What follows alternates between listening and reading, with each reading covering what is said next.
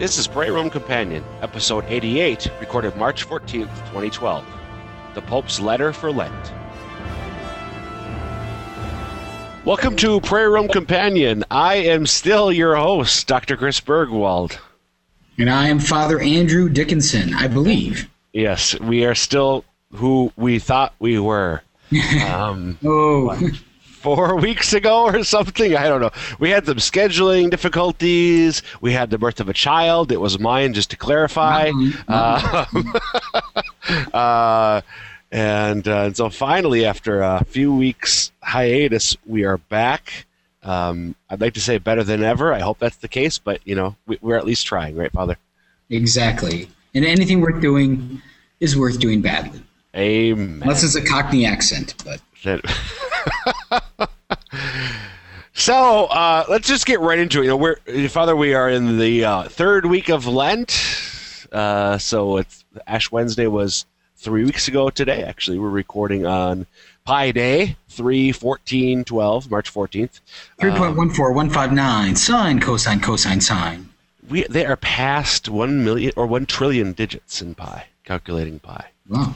So, so uh, uh, again, so we, we've we've been at this this year for for three weeks. That is uh, the season of Lent, and Father and I had um, there are a number of things that we had wanted to talk about um, prior to Lent, but one one thing we wanted to get to, and we're going to get to today, actually, is is talking about the Holy Father's message for this Lent. Even though we're three weeks in. Uh, we're not qu- we're almost halfway there, but not quite. And I, for me, Father, I, I don't know about your experience. Uh, I'd be curious to hear your experience, but I find that it can be helpful for me to get sort of uh, pick me up or a boost or a reminder of why I'm doing this again or why I should be doing this again um, uh, partway or midway or sooner uh, through Lent. Uh, is that is that your experience as well? Yes, I think it's because we're human. Yeah, something. Oddly enough. Yes, yes. So, so we thought that uh, it still would be apropos uh, to talk about the Holy Father's message. This is something that popes have been doing annually for uh, quite some time. I'm not sure how long, but for quite a while, coming out with a message. And typically, the message is, is actually written late the previous year, and it's released then several weeks before Lent. So in this case, uh, Pope Benedict wrote his message for the Lent we're currently in back at the beginning of November last fall, and uh, it was released, I think, back in January, maybe sooner even, even than that. Uh, and so we just thought we'd recap it, right, Father? We'll put a cap back on it.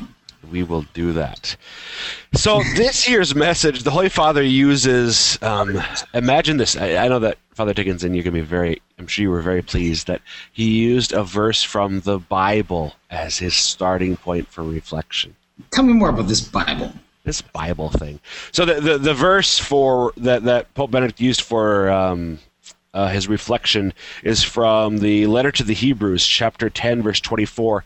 Let us be concerned for each other to stir a response in love and good works. Let us be concerned for each other to stir to stir a response in love and good works. And so, just in the, the course of a, a short document, four pages, a message, um, Pope Benedict sort of reflects on this verse and, and, and teases out of it some insights for us to consider um, for this Lent that, that we're in.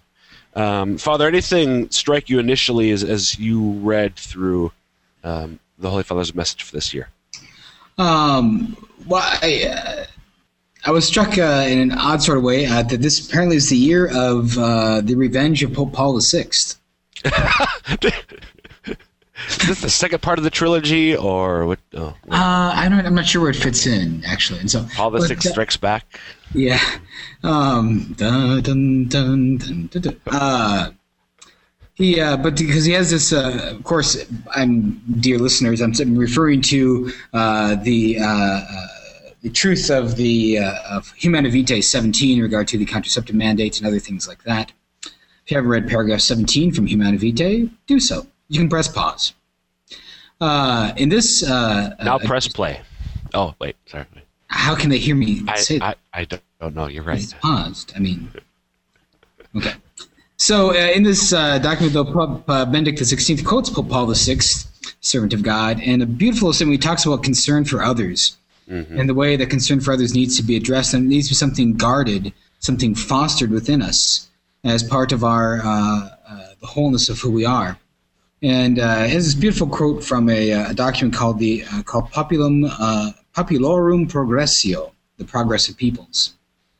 Pope Paul VI uh, in this document talks about the lack of brotherhood. Human society is sorely ill. The cause is not so much the depletion of natural resources, nor their monopolistic control, not denying monopolistic control. It is rather the weakening of brotherly ties between individuals and nations. And I was just really drawn by that uh, that idea that you know we uh, we are afflicted by this lack of brotherly ties between governments and nations. Right. Yeah. You know the the um, this is for those of you. We would encourage you is uh, to pull up this the the Holy Father's message. You can find it online. Just do a search for the title "Message of His Holiness Pope Benedict." Message of His Holiness Benedict for Lent 2012. Um, what the Holy Father does is there's three points. The first point is concerned with the beginning of that verse from Hebrews. Let us be concerned for each other. Um, responsibility toward our brothers and sisters, and that's the, the um, the first paragraph in that section is has that, that citation from Paul VI that that Father Dickinson just mentioned. Father, earlier in that same paragraph, along the, those same lines, um, Pope Benedict wrote. Uh, talking about the verb that, that begins this exhortation in the, the Greek word, it tells us to look at others, first of all at Jesus, to be concerned for one another, and not to remain isolated and indifferent to the fate of our brothers and sisters. All too often, however, our attitude is just the opposite an indifference and disinterest born of selfishness and masked as a respect for privacy. And with right. that, that, that respect, for, well, I'm going to respect your privacy. I don't want to impose my views. I'm going to respect, you know, your, da, da, da, um, we I know I've used that. I mean that that called me out. That used me or that, that I've used that as uh, to let myself off the hook, so to speak, for caring for uh, my brothers and sisters. The the brotherly ties that Paul speaks of, um, I've I've allowed them to weaken precisely because of that or in that way. Very much. Then it's it's it's just another one of the forms of those false prides. Right. Absolutely. Yep. Yep. Yep. Um, anything else in that first section where where he's he's t- elaborating on this responsibility towards our brothers and sisters? Um, well, I think he also goes on into the evangelical necessity, um, and this that's not just a matter of uh, material charity, uh, but also the church's uh, teaching mission of uh, fraternal correction in view of eternal salvation. There in the very last paragraph of that section. Yep.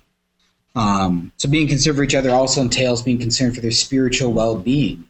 Here, I'd like to make mention of an aspect of Christian life which I believe has been quite forgotten fraternal correction in view of eternal salvation. Again, going back to your notion of, um, you know, I want to respect their privacy, mm-hmm. false lies like that. Right. And, and, why it, for, for me at least i know that i fail this way um, out of fear i want other people to like me and so if i seek in love but if, if I seek to offer some fraternal correction, um, I'm afraid that somebody will, will get mad at me. Uh, right. But that's irrelevant. It's something we're still called to do. But it reminds us that admonishing sinners, fraternal correction, again done in truth and love, of um, uh, obviously, are among the spiritual works of mercy um, that we are encouraged to do. Particularly, you know, the works of mercy, corporal and spiritual. Lent is a great time to remind ourselves of those. Um, so so we, we need to uh, be mindful of our obligation to offer fraternal correction to those around us. Of course, always in the spirit of prayer and prudence, again, love uh, and, and, truth as well. But Benedict, but having said that, he, he, he goes on just after the point that you left off. Today, in general, we are very sensitive to the idea of charity and caring about the physical and material well being of others, but almost completely silent about our spiritual responsibility towards our brothers and sisters. And so, uh, again, thinking of the works of mercy, we it's easy to think of the ways that we can serve the corporal works of mercy of others, but we uh, we tend to somewhat neglect the Holy Father is saying here, and it's certainly true in my own experience, my own case.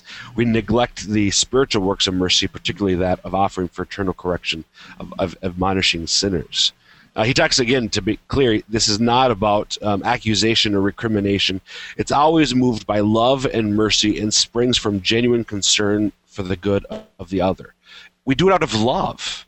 I mean, it, we just don't just say that. That's wh- that's what it's rooted in, right?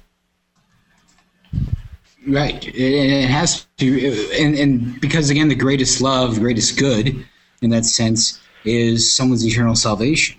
Absolutely. This is solely you should desire, think about, hope will live uh, in eternity with God, uh, being uh, receiving and resplendent in His glory. Absolutely. I mean, if we, it, it's it's it's essential and important that we seek to serve the material needs of others, but the spiritual needs have even greater ramifications, and so we it, it it'd be sort of like majoring in the minors if we exclusively focus on the material needs of others and, and, neglect these spiritual needs. The other thing from the same paragraph, a little further on, again, sort of repeating this theme of, of, of selfishness and, and lack of uh, weakening of brotherly ties, he says, In a world pervaded by individualism, it is essential to rediscover the importance of fraternal correction. So that, why do we do this? So that together we may journey towards holiness. Again, it's growing in love, growing in life in Christ, growing in sanctification, growing in holiness. That's that's the motive for this. Exactly. Um, anything else in this first section? We, we covered quite a bit of it. Anything else in this first section uh, strike you as well, or want to move on to number two? I think let's move on to number two. Okay, so number two is is he's, he focuses on this the uh, the idea of being concerned for each other again, but this time the Holy Father talks about this.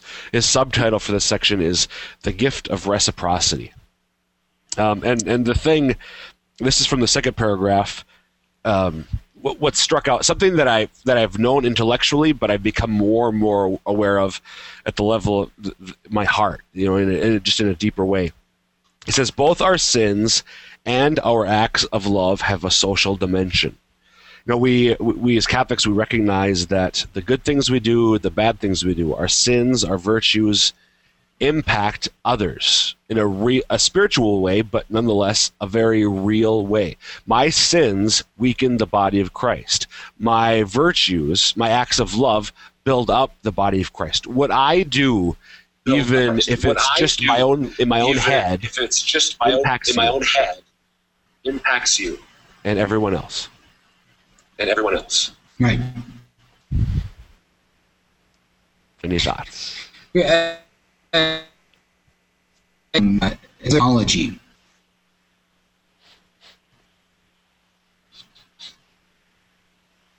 Hello. Say that again. Sorry, I lost you for a minute there also what Pope Benedict speaks about as spiritual ecology. Right. Okay. Right. Can you elaborate on that? Yeah. Can you elaborate on that? Well, just that um, we have this sense of ecology, ecosystem. You know that uh, you throwing litter out uh, your car as you're driving down I-29 has an impact not just on you and not just on that, but on the whole environment. So in the same way, our our actions, our moral actions, our spiritual actions, have an effect on the larger world around us as well. Sure. Sure.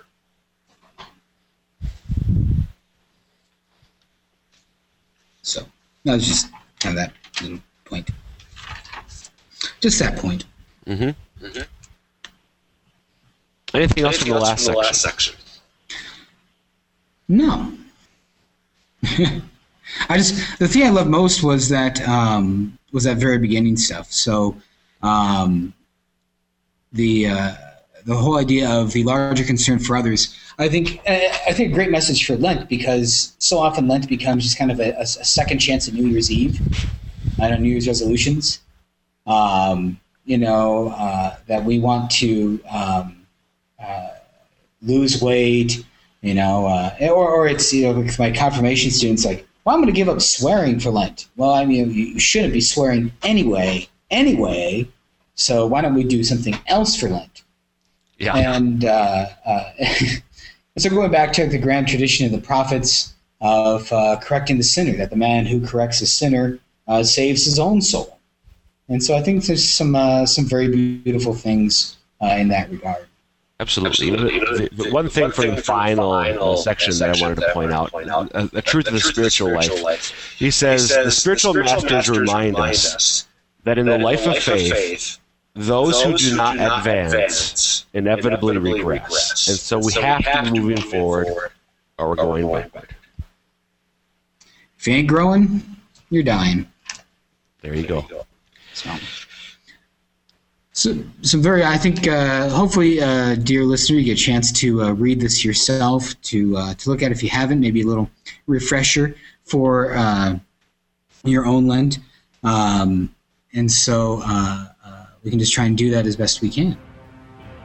Amen. Amen. All right. Well, with that, we're going to go ahead and wrap this one up, um, and we'll be back again next week with another exciting fun filled episode of Prairie Rome Companion. Thanks, Father. Good to see you again. God bless. Bye bye.